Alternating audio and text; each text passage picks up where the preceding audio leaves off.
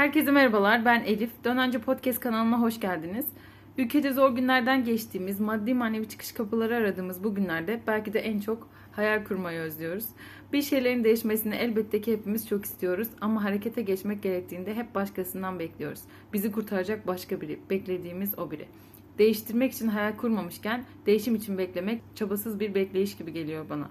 İşte tam da bu sebeple bugünkü konuğum sevgili Melih ile hayaller üzerine konuşacağız.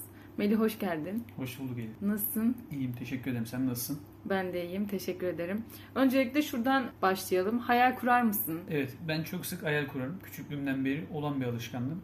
Küçük yaşta da kuruyordum. Hala yaşım olgunlaştı. Hala da kurmaya devam ediyorum. Bu hayal kurdukça da kendimi daha diri ve daha mutlu hissediyorum. Ve hayal kurmanın her zaman gerekli olduğunu düşünüyorum. Yani bugün yaşanan her sıkıntıda, işte insanın yaşantısında, hayatında, zorluklarla karşılaştığında ya da herhangi bir zorlukla karşılaşmasa bile bir şeyler nasıl daha iyi olabilir diye düşündüğünde bile hayal kurması gerektiğine inanıyorum. Onun için hayal kurmak kesinlikle gerekli. Maalesef ki yaşadığımız ülkede yaşanan bazı sıkıntılar, bu işte politik sıkıntılar olabilir, işte sosyal sıkıntılar olabilir.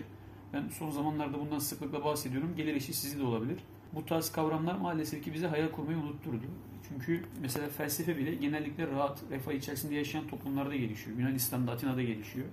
Maalesef ki bu coğrafyada yaşayan gençler de, bizim büyüklerimiz de, yaşlılarımız da yaşanan yıllardan beri onca sıkıntıda, yoksullukta, siyasi istikrarsızlıkta, her problemde e, bunlarla mücadele etmekten, işte temel yaşam ihtiyaçlarını gidermeyle mücadele etmekten maalesef ki hayal kurmaya vakitleri kalmamış. Tabii hayal sadece rahat ortamda kurulacak diye bir şey yok. Zorluklar içerisinde de hayal kurulması gerekir. Düşünün mesela bir insan cezaevine girmiş atıyorum ya da işte başına bir olumsuzluk gelmiş. Hayalleri olmazsa, umutları olmazsa kendini diri tutamaz. Sürekli hayalle kendini diri tutması gerektiğini düşünüyorum. Zorlukta dahi olsak bile. Yani şöyle mi demek istiyorsun? Koşullar hayali etkiler mi? Yoksa her koşulda kurulabilir hayal. Bence iç, iç dinamiğe mi bağlı sence? Dış dinamiğe mi bağlı? Ya dış dinamik de etkili, iç dinamik de etkili ama şöyle bir durum var. Koşullar etkiliyor, evet. Mesela şimdi Avrupa'da yaşayan bir çocuğun hayalleriyle işte Orta Doğu'da yaşayan bir çocuğun hayalleri aynı olmuyor. Bugün Amerika'da yaşayan bir çocuğun hayalleri de aynı olmuyor.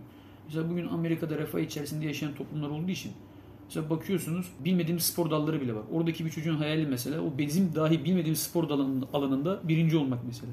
Evet. Ama buradaki bir çocuğun hayali okuyup öğretmen olabilmek ya da işte okuyup bir meslek sahibi olabilmek değiştiriyor. Ama şöyle bir şey var. Yine her şey her ne kadar kötü olsa dahi yine insanlar hayal kuruyor. Yani ben kendi yaşantıma bakıyorum mesela. Zor zamanlar geçirdiğim dönemler de oldu küçüklüğümde. Hep hayal kurmuşum. Ama mesela zorluklar olmasa yüz kişiden belki doksan hayal kuracak. Ama zorluklar olduğunda yüz kişiden onuna düşüyor.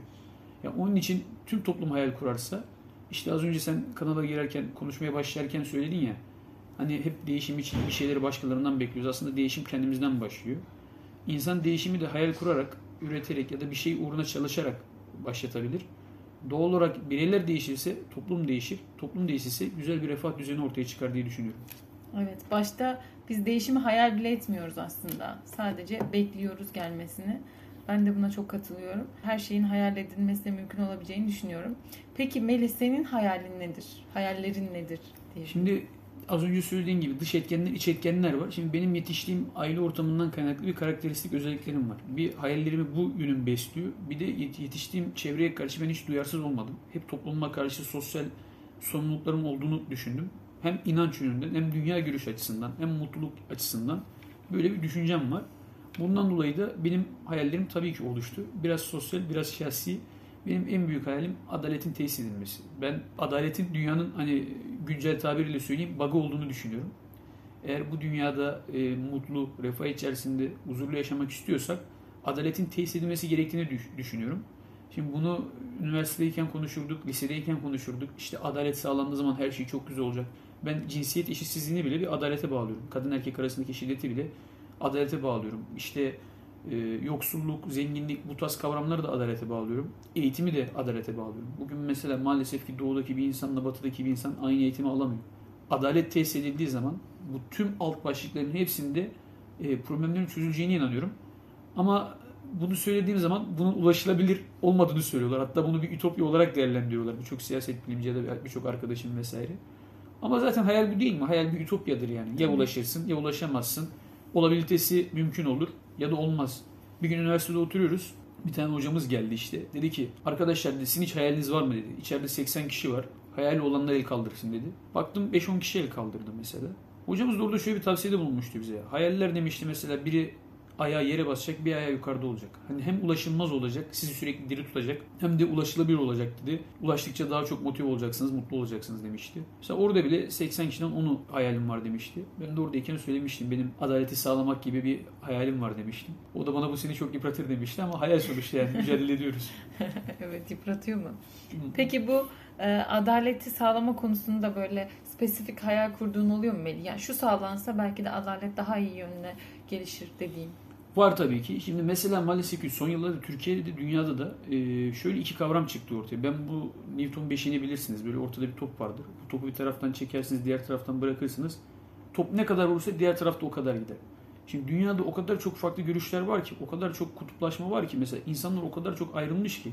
Ya bırakın mesela farklı siyasi görüşleri vesaire. Kendi aile içerisinde üç dört kardeş arasında bile çok farklı karakterler olduğu için muhabbeti sağlayamıyorsun. Ben şimdi bu ortamda diyorum ki bu insanları bir araya getirip işte daha mutlu, daha huzurlu bir şekilde yaşatmak için bir tane amaç var diyorum, sağlayabilecek. Ya şimdi mesela bakın, hani ben dini olarak konuşmak istemem. Mesela bir adam Müslüman, bir adam Hristiyan, bir adam da mesela Musevi. Şimdi bu üç insanı bir araya getirdiğiniz zaman bir saat konuşsalar, bir saatte belki yüz elli tane farklı konu bulabilirler. Ayrılmak için, kavga etmek için, tartışmak için.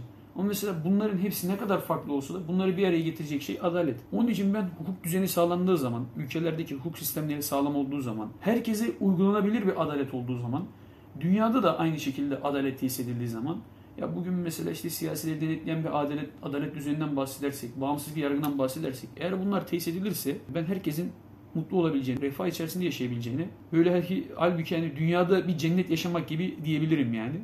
Bunu bu dünyada sağlayabileceğimize inanıyorum. Ama çok kişi buna ulaşılmaz buluyor tabii ki. Evet. Yani bu genel hayallerin dünya çapında Melih biraz ütopik kalıyor gerçekten söyleyince. Evet.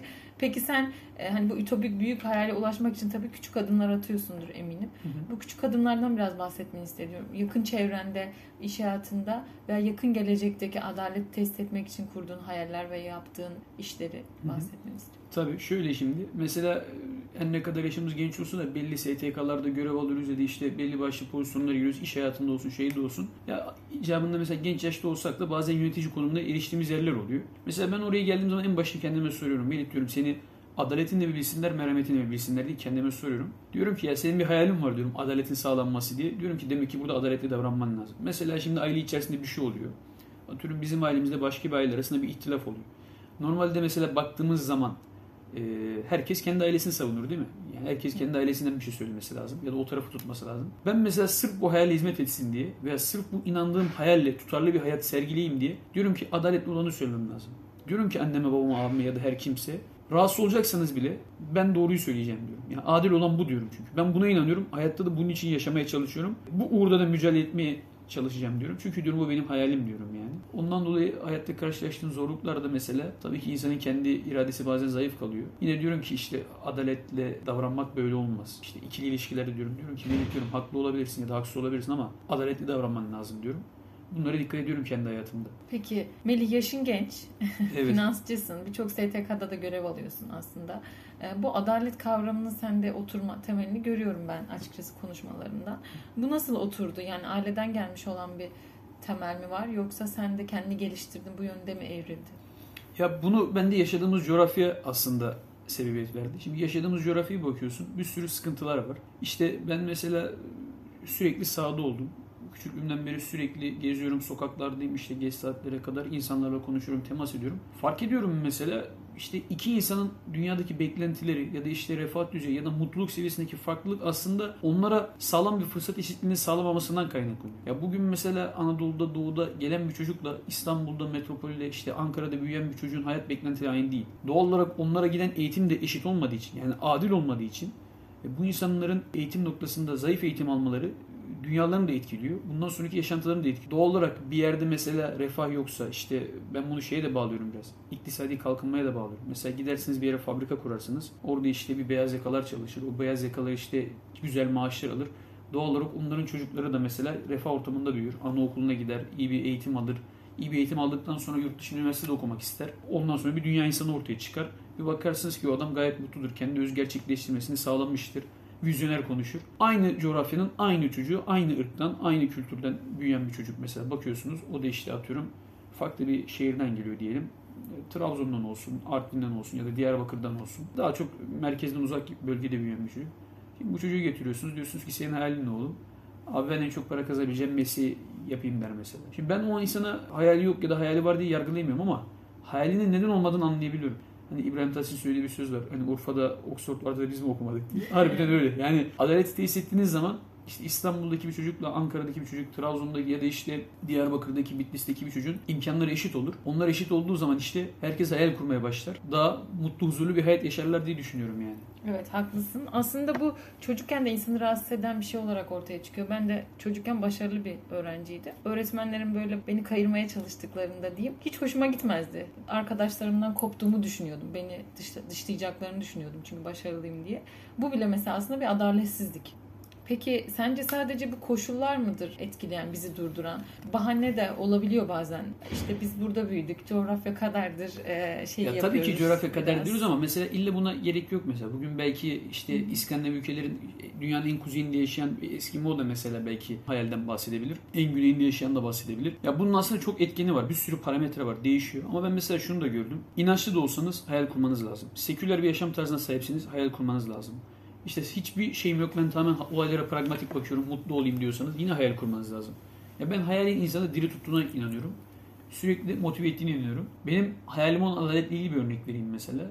Geçenlerde Daron hocam onu dinliyorum, işte kitabını okuyorum. Diyor ki Müslümanlar Mekke'den Medine'ye göç ettikleri zaman başka bir coğrafyaya gidiyorlar diyor. Bu gittikleri coğrafya tamamen farklı bir kültüre sahip, işte farklı bir yaşam tarzları var vesaire. O yaşam tarzına rağmen orada çok benimsendiler diyor. İşte Hazreti Peygamber çok benimsenmiş ya da işte oradaki diğer giden muhacirler çok benimsenmiş. Ve iktisadi olarak yaklaşıyor oraya, ekonomik açıdan bakıyor. Diyor ki orada diyor bir ekonomik kalkınma gerçekleşti diyor. İnsanlar diyor çok mutlu oldu diyor. Bunu Dark Corridor kitabında yazıyor. Daron Hocamoğlu da M I T'deki Türk profesör, en meşhur ekonomistlerden biri dünya çapında. Milletlerin Çöküşü kitabında yazarı. Diyor ki yani orada insanlar mutlu oluyor. Ve doğal olarak itaat etmeye başlıyorlar. İşte oradaki Hazreti Peygamber'e biat ediyorlar. Aslında diyor bunun en temeline baktığın zaman bunu sağlayan sebep ne diyor? Adalet diyor. Yani orada adalet sağlandığı zaman diyor işte ekonomik kalkınma gerçekleşiyor. Eğitim açısından insanlar daha kültürlü bir hale geliyor. Kadın erkek ilişkileri düzenleniyor. Kölelik, ast üst muhabbetleri bitiyor. Bunlar refah ortadan kalkıyor. Refah seviyesi artıyor ve insanlar daha mutlu bir hale geliyor ve çile de çekseler, işte o dönemde bir sürü zulmü uğruyorlar vesaire, sıkıntı da yaşasalar, o adaleti sağlandığı zaman verilen tadı alıyorlar ya, ondan dolayı onun hiç vazgeçmiyorlar. Ucunda ölüm bile olsa yeter ki adalet tesis olsun diye mücadele ediyorlar. Yeni öğrendim aslında bunu. Son zamanlarda öğrendim o dönemle ilgili bu Yakup Akisesi'ni. İşte benim de hayal kavramım böyle oluştu. Aslında bu benim yaşadığım coğrafyadan biraz daha farklı. Yani sadece coğrafya kaderde değil. Yani bugün belki Amerika'daki bir çocuk da o kitabı okusa belki onun kafasında da böyle bir hayal oluşabilir yani. Evet, adalet tesis edilse demek ki herkes daha mutlu olur diye bir şey oluşabilir yani. Yani o dönemdeki insanların adaletin tadına vardıklarını söylüyorsun. Sence evet, senin yaşamında da böyle adaletin tadına vardığın bir dönem var mı, hissettiğin? Var. Belli mesela, ki var ki vazgeçemiyorsun. Var, evet. Mesela adalet benim bir hayalim, evet. Ama mesela bir yaşam şeklinde olmalı diye düşünüyorum. Ya böyle iki aile arasında bir ihtilaf olmuştu. Bazen parayla, makamla, mevkiyle sahip olamayacağınız bazı şeyler vardır. İşte ben bunların arasına saygınlığı koyabilirim. Ben orada adaletli davrandığım için iyi bir saygınlık kazandığımı düşünüyorum. Ve o bana mesela böyle çok tatlı gelmişti. O doğru duruşumun verdiği vicdani rahatlık beni çok mutlu etmişti. O zaman dedim ki tamam dedim. Demek ki doğru bir hayalim var. Adaletin tesis edilmesi, adalet için yaşamak diye. O zaman dedim bu hayalin peşinden gitmeyecek dedim yani. Bu dedim seni daha iyi hissettirecek, daha diri tutacak dedim. Evet Melih. Adalet hayalinden sonra başka hayalim var mı? Bunu sormak istiyorum. Var. Kentleşme politikası ile ilgili bir hayalim var. Maalesef ki ben İstanbul'da doğup büyüdüğüm, yaşadığım için bu coğrafyada işte az önce söylediğim dış etkenlerden bir tanesi coğrafya. Bu coğrafya benim mesela şu şekilde bir hayalimin oluşmasına sebebiyet verdi. Yatay mimarinin oluşması hayalimde, hayalim de var yani bir yandan. İşte bunu sık sık söylüyor herkes ama kimse uygulamıyor. Şimdi düşünün, üst katınız duvar, alt katınız duvar, sağ tarafınız duvar. Bir pazar günü mesela güne uyanmak istiyorsunuz sabah altıda yedide. Akşam dokuz onda yatsak bile sabah beş altıda kalkarken zorlanıyoruz. Niye? Eve güneş gelmiyor. Yan tarafın kapalı, sağ tarafın kapalı, karşı tarafın kapalı. Evet. Şimdi bu ortamda büyüyen insanların mesela sağlık problemleri ortaya çıkar birincisi. İkincisi, ruhsal olarak mesela mutlu olmalarını da çok bekleyemezsiniz. E, camı açıyorsunuz mesela karşı balkondaki komşunuzu görüyorsunuz. Böyle bir nefes almak için bir alanınız biliyor. Evet. doğal olarak İstanbul Türkiye'nin işte dörtte birine tekabül ediyor. İşte resmi rakamlara göre on altı milyon, gayriresmi rakamlara göre yirmi milyon küsürün üzerinde insan yaşıyor burada. Türkiye'nin dörtte birinin yaşadığı bir yerde böyle bir kentleşme politikalarının yanlış yapılması. İşte bu tabii bir sürü gayrimeşru işlere de sebebiyet veriyor, çarpık kentleşme. Bununla ilgili bir ders de alıyorduk zaten. Orada mesela çok detaya girmeyeyim. Gayrimeşru, illegal işler de çok oluyor. İşte bunların engellenmesi için böyle bir de harbiden insanları ben istiyorum ki mesela benden sonra gelecek olan çocuğum, kardeşim böyle bir evin bahçesine çıkıp oynayabilsin. Böyle bisiklet sürebilecek, bisiklet sürebilsin. İcabında bir hayvan besleyebilelim ya. Bir köpek besleyebilelim mesela. Bir kedi besleyebilelim. Yani ben bunun temel yaşam fonksiyonu olduğunu düşünüyorum. Barınma ihtiyacı olduğunu düşünüyorum. Maalesef ki bu barınma ihtiyacını dile getirdiğimiz zaman çok büyük bir lüks istiyorsun gibi diyorlar ama dünyanın birçok ülkesinde bu sağlanabiliyorken Türkiye gibi zengin kaynaklara sahip bir ülkede bu neden sağlanmıyor? İnsan üzülüyor. Ve böyle de bir hayalim var. Toplumsal olarak bir hayalim. İstiyorum ki güzel bir kentleşme politikasıyla, böyle yatay bir mimariyle İstanbul buradan Tekirdağ'a kadar gitsin. Diğer taraftan işte Anadolu yakasından Gebze'ye kadar gitsin. Genişlesin. İşte çoluk çocuk rahat bir şekilde okuluna gitsin gelsin. Trafik olmasın. Bisiklet sürebilsin. İşte skotur geldi Türkiye'ye daha yeni. Görüyorsunuz her gün kazalar şeyler. İstanbul trafiğinde skotur sürmek mümkün değil yani. Çok riskli bir şey. Bunu bile sürecek bir alan yok. Ben bunların hepsinin bu ülkeyi yöneten, bu ülkede yarın bir gün karar mercilerinde olacak çocukların yetiştiği coğrafyada eğer düzgün imkanlarla daha rahat bir o yaşam alanında büyürlerse daha mutlu olabileceklerine inanıyorum yani. Mesela Karadeniz'deki insanlar çok inat derler. Niye? Çünkü mesela adamın evden çıkıp markete ekmek alıp gelmesi bir yaşam mücadelesi. O engebeli arazilerden çıkıyorsunuz, iniyorsunuz falan. Yani o yapı, yapılaşma sizin karakterinizi de etki ediyor. Düzensizlik, nizamsızlık aslında bizde buradan geliyor, çarpık kentleşmeden. Halbuki daha nizami, düzenli olsa, böyle düşünsenize yani Kanada'daki gibi mesela soldan sağa doğru böyle uzayan iki katlı evler, üçüncü katı yok. İşte kapısında bisiklet, araba duran evler yani. Yani insanların böyle bir yaşam alanı, refah alanı olduğunu düşünsene. Şimdi böyle bir yerde büyüyen bir çocuk mesela trafikle emniyet şeridine girer mi? Bence girmez. Kuralları çiğner mi? Bence çiğnemez. Bir de böyle bir kentleşme politikası ile ilgili bir hayalim var yani Elif'ciğim. Evet.